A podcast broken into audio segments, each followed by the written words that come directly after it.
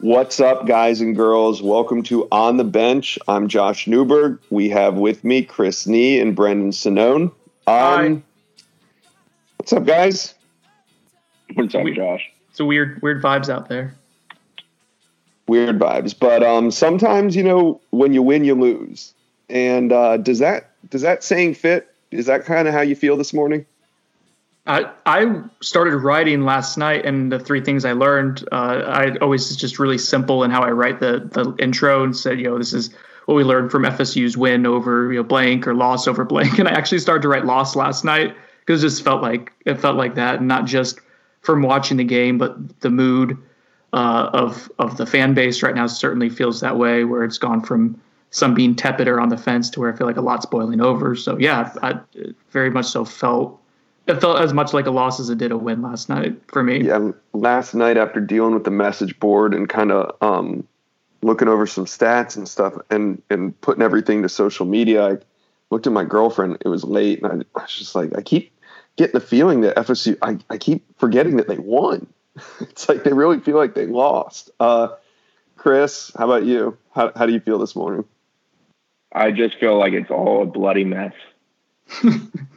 Say say I that mean, like really, say, I- that, say that in a I- British voice, Chris. Bloody mess. I can't. Oh. I can't. But sitting there watching the last half of that game into overtime, it's just it's not it's not in good working order. No, Uh, Jo- Josh, you, you were talking to your girlfriend late last night about the game. I, I woke my wife up this morning and said it went to overtime, and she goes, "What? They were up twenty-one to nothing." she fell asleep before the game ended. Uh, we should also not be bookending our our nights and mornings by talking to our uh, our, our significant others about FSU football. It's probably not not a great idea. All right, so you were down on the field after the game, after the big win, after the thrilling victory. Um, but what was the vibe? Did you were you down there for the celebration? Did you feel like it was genuine? Was it forced, or were these guys just genuinely happy to get this win? It was a mixed bag, man, and, and Cam Akers said that afterwards too. Uh, I, I asked him because he said it was "quote unquote" ugly win. I said, "Well, you, do you feel satisfaction with the win? It's the first one of the season. Do you feel relief because you, came away with the win, or is it frustration?" And he s- was pretty transparent. and Said, "We're frustrated. We're happy we won, but we're frustrated too. There was good and bad." And and to me, that's kind of what we saw with that celebration. After I was on the field, it was very surreal down there. Like first off, from my angle on the sideline, like FSU, I don't think saw that it went ri- wide right at first too, just from the angle.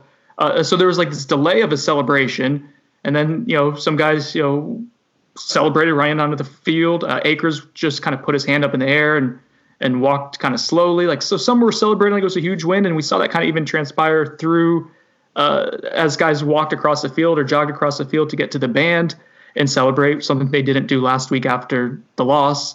They get to the, the band to celebrate, and uh, again, some some are cheering and, and singing along the alma mater, and, and others were kind of not feeling it. Like it, it was very mixed, I guess, with with how the team Mhm. perceived the win. So us feeling mixed afterwards the next day, I feel like is is pretty appropriate, right?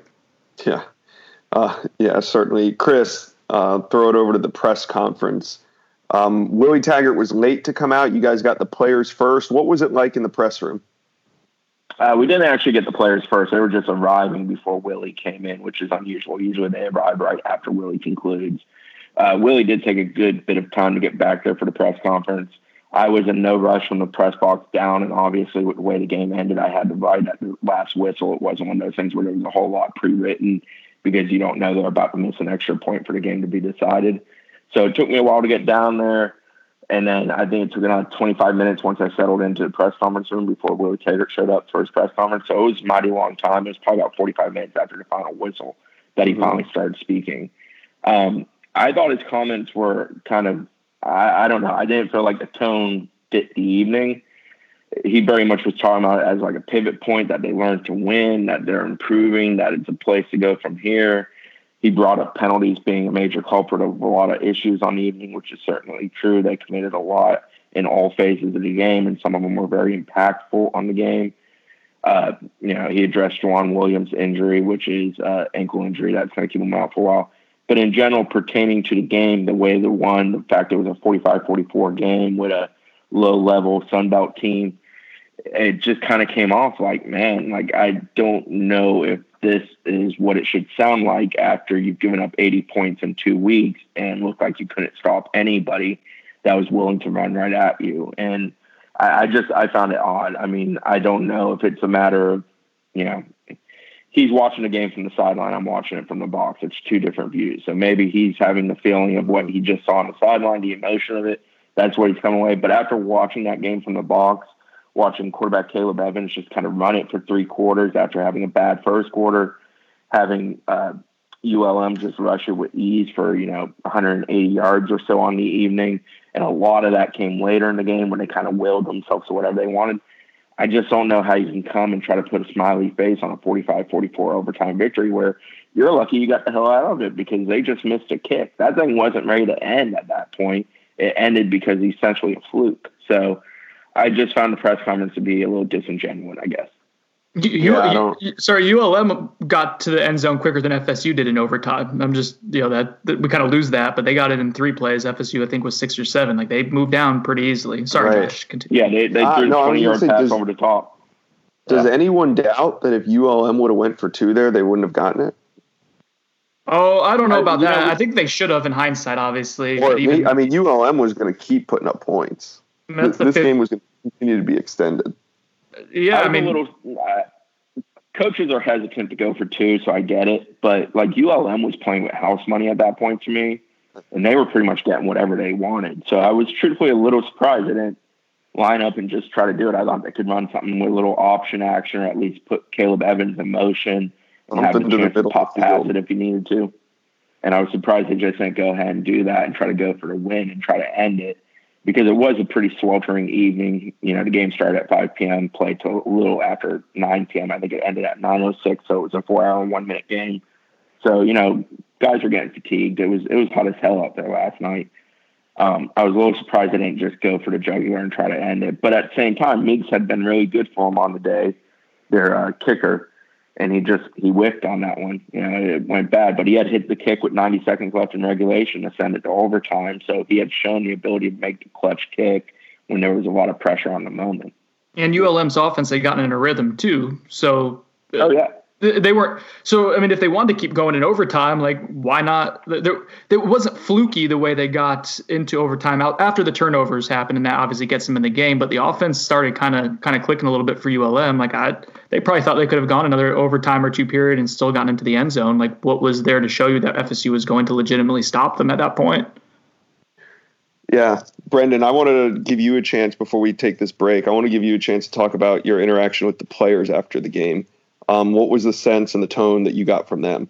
Oh, the the only player I got was Cam Akers, and I I think it summed up he summed it up pretty well again with with his uh, his response to to the question on how how the the team and how he responded to it, like what the mood was like in the locker room. Uh. Again, very mixed. Uh, this is not this isn't a happy group right now, uh, and and there's a lot of frustration. Um, maybe that's something we get into a little bit later with some of the, the intel we have too. But but just on based on what Cam Akers is saying, like that, it's clear like this team knows that they didn't play up to their capability last night. They didn't play up to their capability the week before. That's becoming a consistent theme. And you know, at a certain point, you I guess you kind of start second guessing like who we are. Like, is this is this indeed who we are? Are we failing to live up to standards and expectations, or are we just not very good? And and I think those are the questions that kind of start start kind of sinking into a program at this point, and you can tell the players are frustrated. Yeah, I yeah, chatted definitely. with Marvin Wilson. I chatted with Marvin Wilson afterwards, and he uh, he came off as almost mentally exhausted. Um, and I know they just played a four-hour game, and he played his backside off. He played very hard in that game. Rewatching it today, that reinforced my opinion of that too but he just he you know for a guy who's only played two games on this season, it's been taxing. They're they're a worn out bunch to some degree of what they're trying to do and the fact that they're struggling so mightily. And I, I asked him something along the lines of basically, do you have faith in this defense that it can actually be productive despite the results of the first two games? And he said he did, that he believed in it, that he believes in what they're trying to do. But I mean, what what is he supposed to say? That's essentially the answer he's got to give unless he breaks down the wall and goes full rogue like a Jacob Pugh did a few years ago, which I don't expect from Marvin Wilson because he's a pro. Pew, pew, pew. No, I don't expect but, that either. But he's been frustrated now for a couple years, Chris. I don't know. Every yeah, man has his breaking point. People want to say they need leaders, they need vocal guys. He was on the sideline being vocal. He was right. being trying to lead on the sideline. He was the guy who's watching from the press box, tried to address the defense about just the need to get a stop, get off the field, play better, do better than they had done in the back half of that game when they were struggling mightily. So the effort is from a guy like him is certainly there. But on the flip side, you have other veterans, a guy like Dontavious Jackson, who's leaving a whole lot to be desired in that standpoint between stupid penalties and mistakes on the field. He's killing his team. And he's a guy that's a veteran leader with a ton of game experience who you expect more from and you need to see more. And if he's not willing to give you that, then it might be time to move on. But hmm. that's a whole nother subject. Spoiler. That is all right. Well, let's take a quick break. And when we get to the other side, we're going to give you guys a little insider heat, talk about some of the phone calls that we've made this morning and intel that we've gathered. So uh, take that commercial break for me, Brendan. Thanks. Selling a little or a lot? Shopify helps you do your thing, however you cha-ching. Shopify is the global commerce platform that helps you sell at every stage of your business. From the launch your online shop stage, to the first real life store stage, all the way to the did we just hit a million orders stage. Shopify is here to help you grow. Whether you're selling scented soap or offering outdoor outfits, Shopify helps you sell everywhere. From their all in one e commerce platform to their in person POS system, wherever and whatever you're selling, Shopify's got you covered. Shopify helps you turn browsers into buyers with the internet's best converting checkout, 15% better on average compared to other leading commerce platforms. And sell more with less effort thanks to Shopify Magic, your AI powered all star. Shopify powers 10% of all e commerce in the US. And Shopify is the global force behind Allbirds, Rothy's, and Brooklinen, and millions of other entrepreneurs of every size across 175 countries. Plus, Shopify's award winning 24 7 help is there to support your success every step of the way. Because businesses that grow, grow with Shopify. Sign up for a $1 per month trial period at shopify.com slash odyssey podcast, all lowercase. Go to shopify.com slash odyssey podcast now to grow your business no matter what stage you're in. Shopify.com slash odyssey podcast.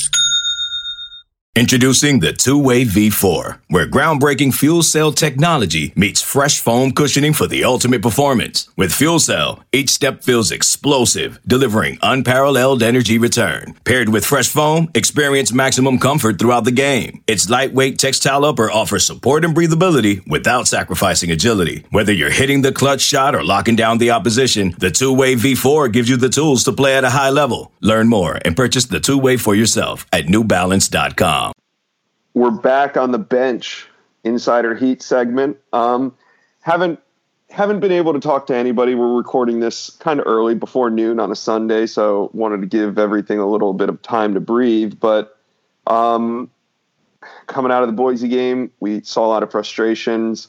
Um, I talked to a couple people this morning, and the the feeling in the locker room after the game, it was pretty somber. Um, I was told that you know when Taggart arrived, he was trying to he was trying to get everybody to be happy about the win. Um, I don't think it went over very well. I don't think a lot of those guys were happy about the win. Um, but I was told that yeah, he was kind of in there trying to pump the guys up, trying to boost the morale. Um, I don't think I don't know what you can do in a position like that. You know, um, mm-hmm. what Brendan? You hear? What are you hearing in the locker room? No, you, you I, I know we don't talk to the same people, uh, so it's kind of interesting when we hear similar things, right? I, I think that that checks out then. Um, and, and, I heard similar stuff that the let's see, I, am trying to think off the top of my head here. So I should I should have put down some notes, but one thing that I heard was that yes, frustration. Uh, again, that's evident from talking to guys after the game.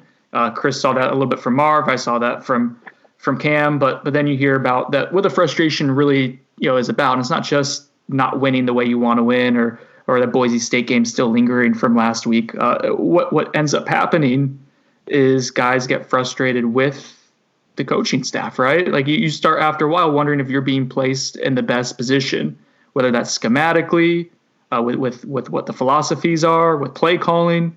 Uh, and right now, uh, my understanding is that there's a lot of guys, uh, important players on this team who who just don't have a lot of faith that they're being put in a good position on a routine basis. And and and you know, I mean, the players have to play better too. This isn't just on uh, the coaching staff, but when there's a disconnect and a lack of full, entire, like 100% faith that you're putting into your coach is going to take care of you and put you in a position to thrive. Uh, when once that seeps in, it, it's problematic, and and so that's one thing that I certainly heard is that there's there's a lot of doubt there, and that's on both sides of the ball. A lot of guys don't believe in the defensive scheme; they don't think that it fits what what they are talent wise very well. They want that basic. I think they liked what they did last season. They thought it was that aggressive attacking style style of defense was a little bit better for them. Uh, on the other side of the ball, um, it sounds like there's a lack of cohesiveness with how the play calling is is going, and I think this kind of started occurring in the second half against Boise State and trickled over to this week too, uh, to where Kendall Briles isn't really fully ramping up his entire offense. A lot of it is with what Coach Taggart wants to do. Uh, so there's some frustration from players on that side of the ball as well. I, I don't have a percentage of like, oh, this is you know, mm-hmm. 80% Kendall Briles, 20% Willie. Like I, I don't know that, but I do know that Taggart was very involved in both sides of the ball yesterday. I mean, he's the head coach, but but he was help signaling them plays on defense. He at one point called some uh, the offensive coaches over to the side uh, to, to kind of go over X's and O's with them and was doodling down some some concepts. Uh, so so that that again kind of it jibes with what you're hearing, what I'm seeing, uh, what I was told today uh, and last night about the locker room and how guys are perceiving the game. There's a lot of long story short, man. There's a lot of uneasiness right now internally, and guys aren't sure if if they can really believe and buy into what the coaching staff is in general kind of kind of selling them right now. There's there's question marks. Yeah, and I'll be honest. I, I asked like, "Hey, did anything crazy? Anybody get fired?" like I was.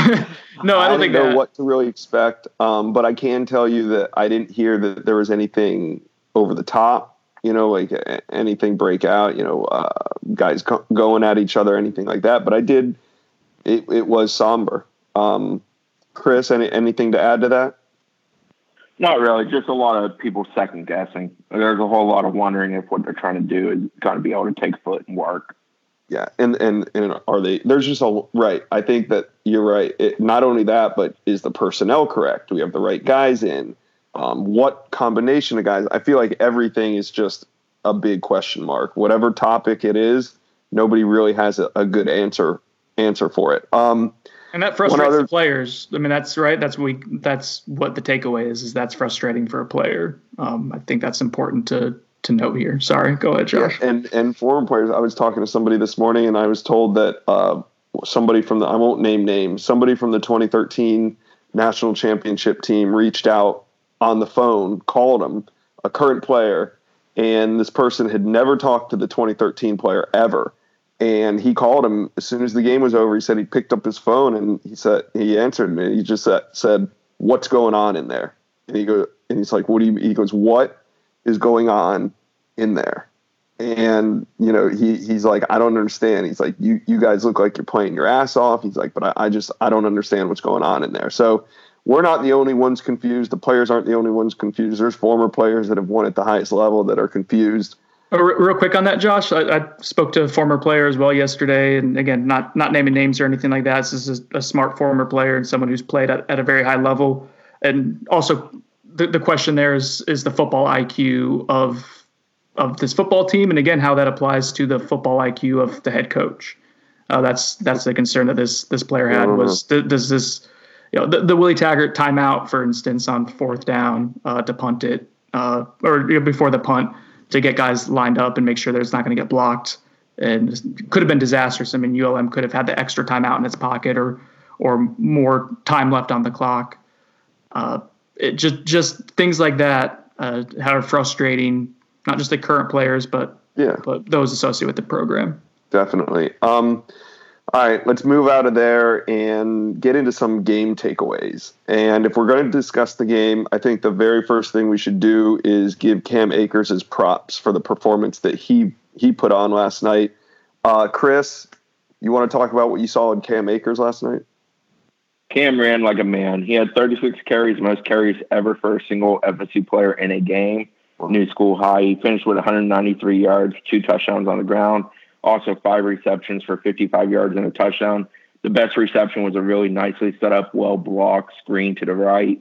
O lineman got down the field, did their job at the second level. Receivers worked their asses off towards the end zone, kind of freeing Cam up. Cameron with great vision worked to the middle of the field, finish that play off. That play was one of those moments where you go, man, this offense is capable of doing some really great things. Mm-hmm. You know, everything came together. Well executed, quick pass, running back doing his job, blocking at multiple levels, guys finishing the play. It, it was what you want. It was utopian offense. But too often that's not the case. But Cam played really hard. And Cam's had two games now where he's run assertive, aggressively, gut to the hole, attack straightforward, finished plays really well, made some really nice open space, tight space moves.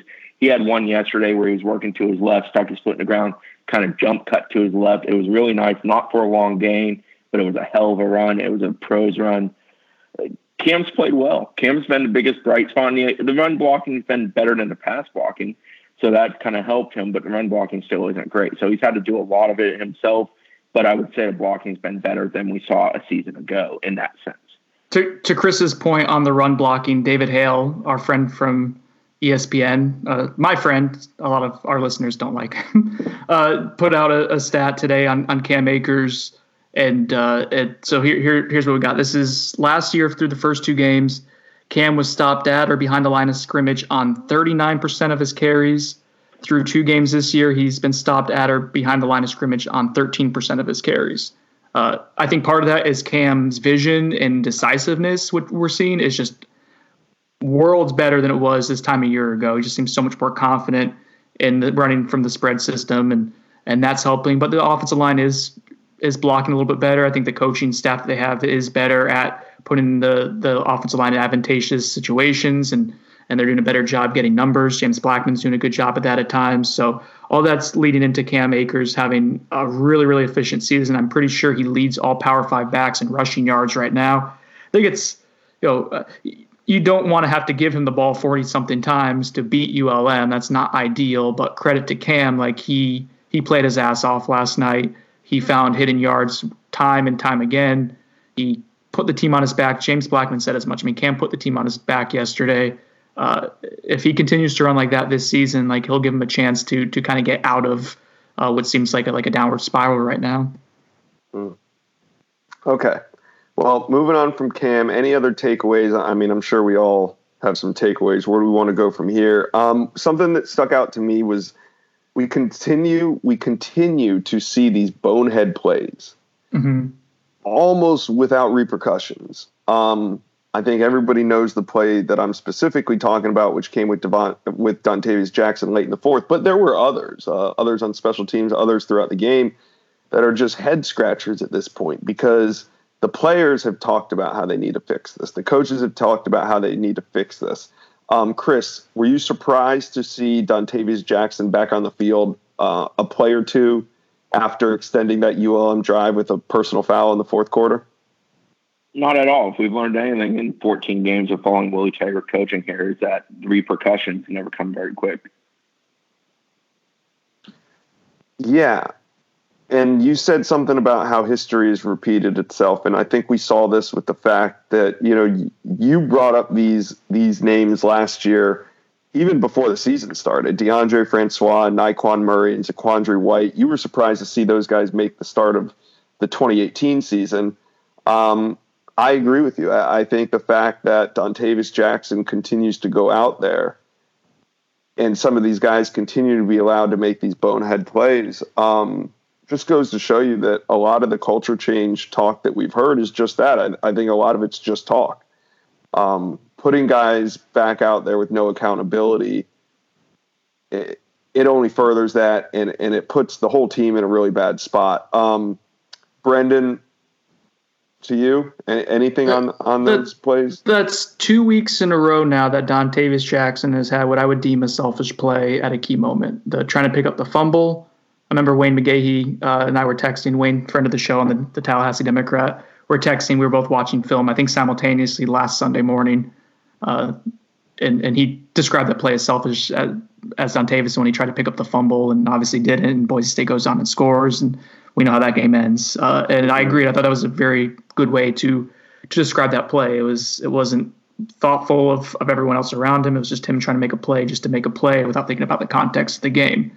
Then this penalty uh, that occurs in the, in the fourth quarter against ULM, uh, just totally unnecessary. Uh, but it's not just the, like those are you can't have a senior making those type of plays, a multi-year starter making those type of decisions in these key moments. Like that's bad enough. And I'm with Chris. Like I was gonna, if you asked me, if you threw it to me there, I was just gonna say no. Like I, I am not surprised. Um, Dontavious hasn't played very well this season, and you look at the run fits. Uh, he's taken himself out of the play consistently. Jaiden Lars-Woodbey two games in a row. Does not look very comfortable playing inside at linebacker. That's uh, what I wanted to ask you guys. I want, let's just get to it. What's the answer at linebacker? Because what they got on the field ain't it. And I was I was against putting two freshmen on the field at the same time, but I might not be so much against that anymore. What do you guys think? What's the answer at linebacker? Those guys are going to have issues too. The the freshmen, and I think the well, you look you look at the the other side of the coin. It's like, well, you're getting them experience. I wish we would have seen Jaleel McRae a little bit more. I think we saw him some, but but not a ton.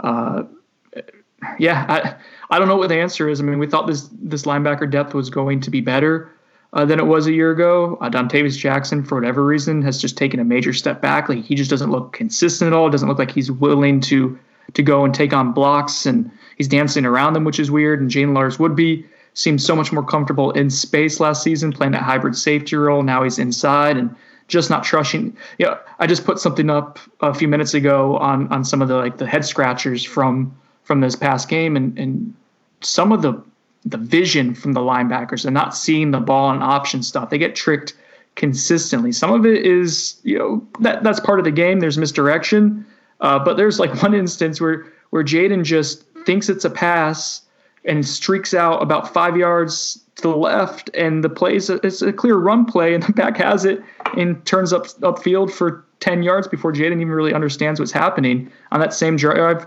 Leonard Warner uh, gets fooled on an option play and crashes down at the, you know the dive responsibility when he's supposed to be out in space. The quarterback just turns the corner and scores a touchdown. I think that was on their either their go ahead touchdown for ULM in the in the third quarter. Uh, regardless, like I don't know what the answers are. You could put in young guys, sure, and maybe that makes it makes the future brighter. And maybe that's at this point we're two games in the season. We're saying we're playing for a brighter future, but. Uh, the guys right now are making the same mistakes that freshmen are going to make. I, mean, I guess the upside is you put in young guys and see if they they do it a little bit better and and learn from those mistakes rather than, than keep making the same ones. Chris, how do you look at it? I just think you need to rotate and you need to see if you got a hot hand and stick with it when you do and just coach up guys when they have mistakes in the moment and hope they go out there and play better.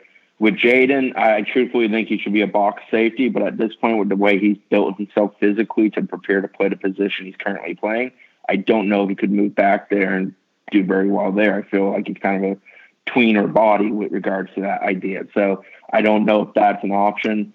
Jaden to me is one of the smarter guys on the defense who processes it well, but man, he is struggling currently and he's out of position regularly. And if you want to get him on the field, you got to figure out how you can get him on the field where it's most effective for both him and for you as a defense. And right now, that's not his current role. But that position, they just they got to keep throwing stuff at the wall and see what sticks. It's not. I don't think there's an easy solution by any stretch.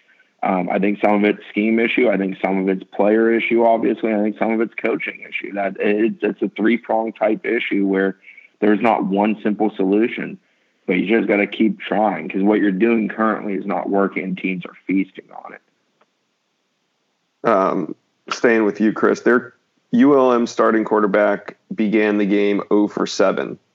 Yep. What happened after that? Yeah, Caleb Evans started 0 for 7. He finished from that point on 23 for 31 for 241, two touchdowns.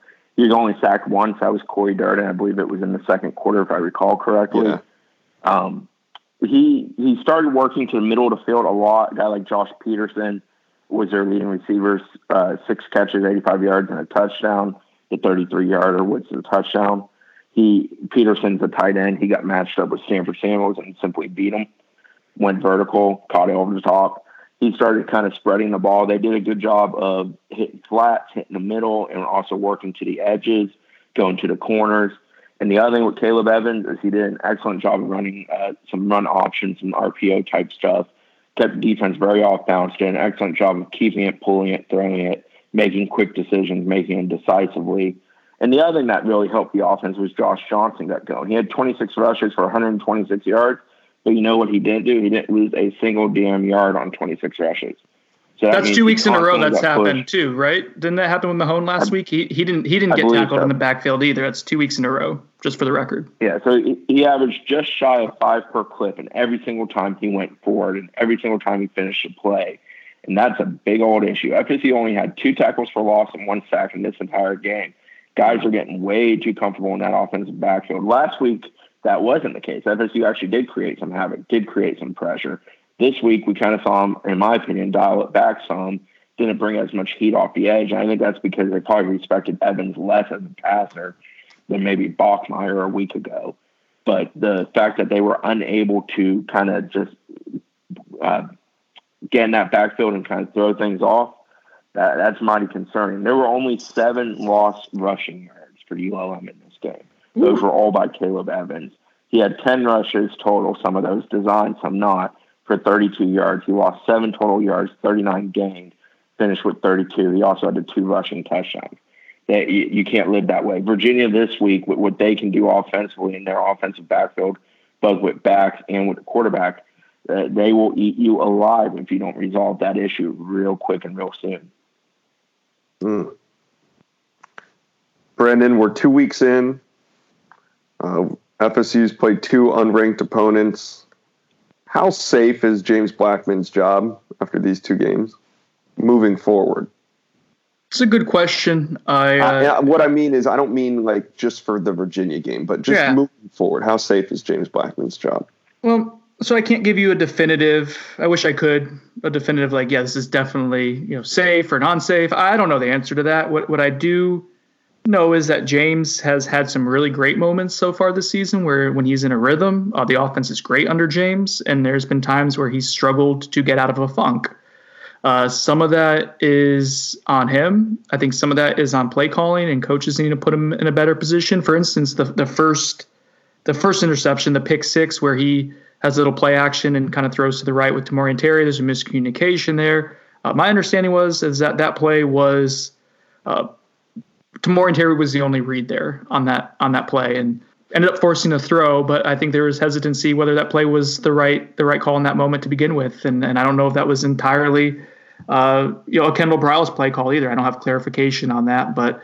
Uh, so, so I guess what I, my point is that there's a lot of moving pieces here. The offensive line, when it gets into predictable situations, just looks like the offensive line from last year. Now, when when FSU's ahead of the chains a little bit and is moving, the offensive line looks better. Uh, but when they get stuck having a max pro tech, there's still a ton of issues now, especially with Joejuan Williams out for uh, we don't know how long yet.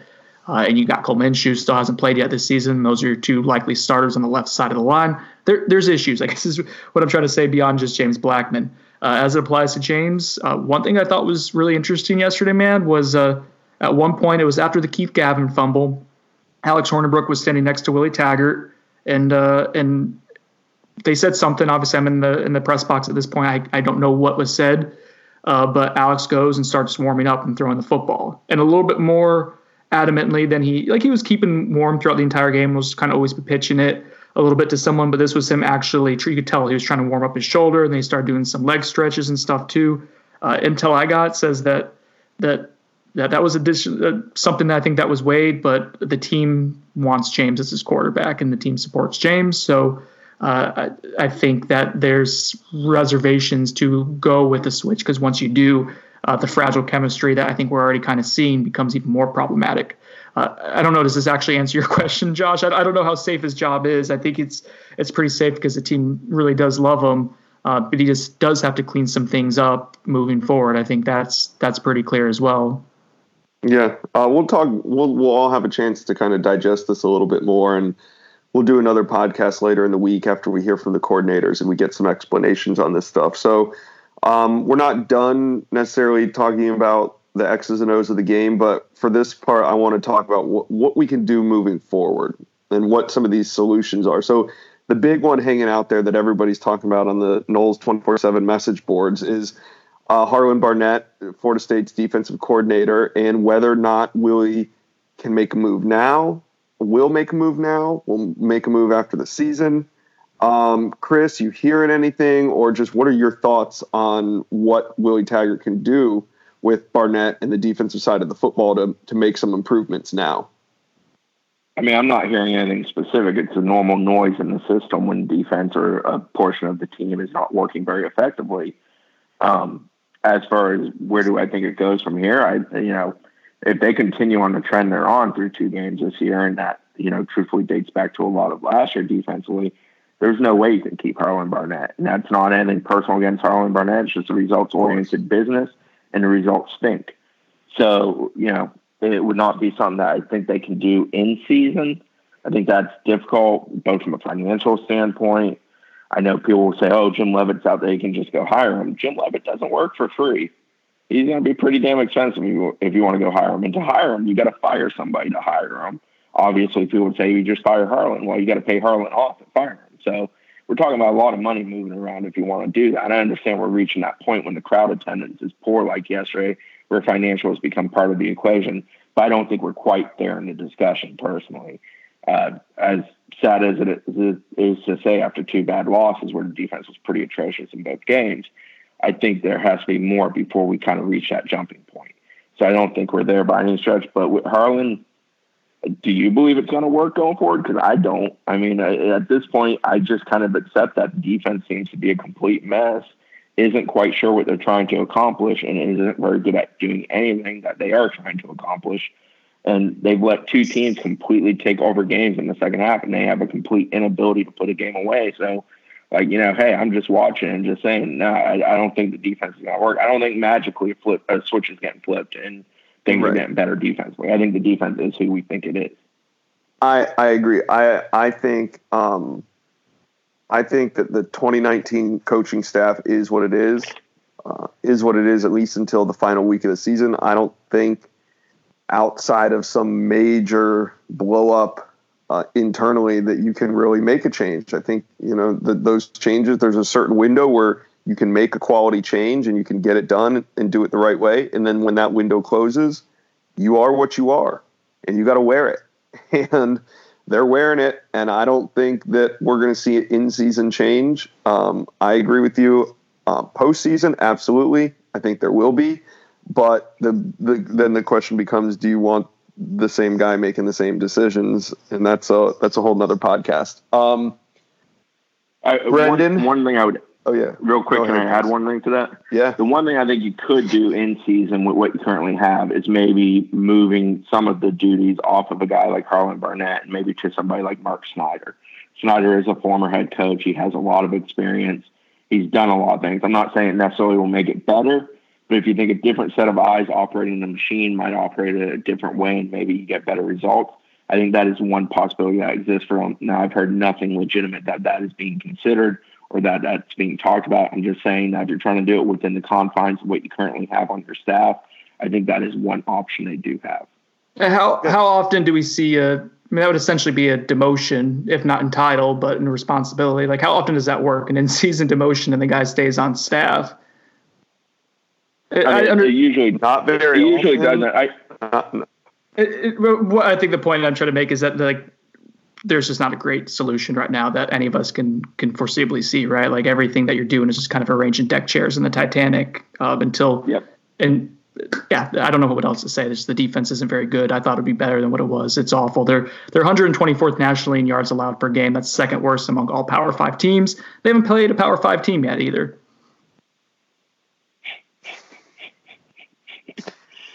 Oh. All right. Well, there's a there's only a few more things I want to talk about. Um, is it too early to drink? it's not too early to drink. Yes, it's 11, it is. It's an, it's an NFL Sunday. Give it another like 93 minutes. All right, I can I can get to one. Um, we we can't get off this podcast without talking about Trey McKitty la- lined up facing the wrong way. Um, just get your takes off, and then we'll move on. I got one more thing I want to talk about after this. But uh, Chris, to you. I just want to know what what the purpose and the idea of it all is. I'm sure there is an actual reason. I cannot imagine Trey McKitty just had a moment where he went stupid and lined up the wrong way. Um, and hey, Trey McKitty's been blocking much better this year. Let's throw a little nice thing out there too for well. And to clear the air um, on that, I I confirmed that the that's kind of that's the that was kind of the gimmick, I guess, to the setup of the play. That was all done on The play- purpose. the- that, that, that was window dressing, was and it worked. successful. It worked. like, like, like as much as you guys know, and anyone who listens to this podcast knows, I love the minutia, right? Like, I get all delved up into it, and and that's, like, man, I was nitpicking. Chris said I was nitpicking on like little tiny things last week and trying to make a big point out of out of you know hydration and, and preparation and, and things like that. So I love you know picking apart the little things and, and trying to see if they lend to a bigger part of the picture. Man, this was just part of them doing window dressing, trying to confuse the defense. It confused the hell out of us in the press box. It confused the defense because Trey goes in motion. They're focused on him after they see like what the hell is this guy doing, and then they run with I think it was with Cam in the opposite direction and got a successful play off of it. Of all the things for us Yeah, to they- be picking they- apart uh, on yesterday's game, that's getting so blown out of proportion. Doesn't make sense to me. I understand it looks silly. It worked. Let, that's that wasn't a big deal to me. Yeah, they actually Well- ran to where Trey originally was lined up before Right. the motion. I, I think they wanted ULM to see what he well he wasn't disguising it, so you're paying attention to it. So naturally, like the defense is going to follow. and pay attention to what this guy's doing. A- anyways, I wouldn't have to belabor it. It was to me that wasn't a big deal at all, and I don't. I know Well, why it reason became a big deal. I think, I mean, my take on it, real quick, is just that it's not a big deal. Like you said, it gained a yard or gained some positive yards, and it was a, a plus play for FSU. My issue with it is why are you reinventing the wheel to to beat ULM? Um, it's one thing to maybe pull that off in a in a big time bowl game where it's that you're giving a team a first look after they've seen you play 13 games in a season, but it's another to do it in week two against ULM, and it just goes to show you that I I shouldn't say it goes to show you, but it, it gives off the idea that maybe this coaching staff doesn't believe in its playmakers, that they have to do something that we've literally never seen before to fake out ULM Uh, and, and, but- and make plays happen. But Kendall Briles is If all we- about the window dressing. Like that's what his, his I don't know about that one specifically with the guy facing the other direction, but that's what KB's offenses do. If you watch what he did at Houston last year, I understand it's Florida State, but that's what you brought in is someone who's going to to kind to do of be things creative. that you've never seen before. Yes, he's an innovative window offensive dressing, and then there's things that you've literally never seen before. In how many games of football have you watched? You've never seen a player line up like that. Remember the time the guy pretended he like fainted on the uh, uh, and like died or something like that, and he got blocked anyways. If we really want to complain about an offensive play call, can we talk about the third and two late in the game where they threw the screen to DJ Matthews behind the line Behind the line of scrimmage. Eh, Yeah, that was on the was that was on the gonna field. Pass, was was- that going to be a halfback pass? I, I couldn't. There wasn't a wide enough view. For No, me to I don't see think it. so. They ran the same. They ran the exact same play earlier in the game. It went for four or five yards and actually converted for a first down. But the blocking was more upfield and was more aggressive. That looked like Tyre's blocking on the edge. That kind of blew that play up. Plus the pass and the the whole Blackman to Matthews portion of it wasn't real smooth and clean as you would like. Um, so it kind of allowed them to crash down and make the play on it. But that set up the fourth and four with the timeout that everybody got their hands in a, a ring over. Well, that what did you think about that timeout, Chris? I in the moment I wasn't sure. I thought it may be because of the injury, and I think the TV analyst also said that to people that were watching at home. Willie was asked specifically about it afterwards by Corey Clark of Warchant, and he said, you know, that no, he called it to make sure that they were correctly handling the punt situation. He And thought there might be a that- punt block on. Right, and but they had not run anybody out there. They had not set up. It wasn't like they got a look. They called it pretty immediately, killing the clock. In a situation where you're at that point, you're probably trying to kill the clock to play for overtime, and they kind of gave uh, ULM a little bit more time. I think they ended up punting and giving them the ball with 58 seconds left, if I remember correctly. They gave them a little bit more time by that call. I just, I, you know, you do situational scrimmages and situational portions of practice to prepare for situations of that sort Mhm. to call the timeout so quickly to make sure you handle the situation kind of to me puts the limelight back on the practice situation Right. Yep. Okay. Um, the last thing I want to talk about, um, I'm going to just, this is a topic that I wrote down on behalf of the entire Unconquered message board at Noles 24 7. Is it just a Do- bunch of screaming and yelling and No, this Profanity? is what everybody wants to know. Do we see a youth movement this season? And if so, when? And how do you see it happening? Uh, go Chris? ahead Simone. i'll let you Uh, have this first Thank, thanks, buddy. This is the the one I felt the You're least welcome. Break confident. their of. hearts, Brendan. Well, we're already kind of seeing it to an extent uh, on some in some aspects, especially week one. We saw a bunch of freshmen play uh, on defense, uh, and you see the good and the bad with that. Uh, this week, Akeem Dent gets penalized for a personal foul penalty, running into the uh, the punt returner after the fair catch, and and you see all the guys around and the veterans, guys who've actually been playing well this season, like like Hamsah Nasirildeen and Asante Samuel, are like throwing their hands up in the air. There's a really good still shot of it. Uh, it and I think I'm not entirely sure, but Dent was involved in the long touchdown pass, it was going from left to right uh, where ULM kind of hit the tight end on. It wasn't like a throwback, but it was off like a little screen action. Uh, and I think yeah, it was the Dent, third quarter. Dent, was, Dent's was it, in the middle of the field on that when Stanford is chasing the tight end who catches it. Yeah, and I don't know. It was it was some sort of zone coverage, but it looked if you watch how Dent's playing it, he was like focused on a wide receiver crossing the middle, and almost looked like he was playing man.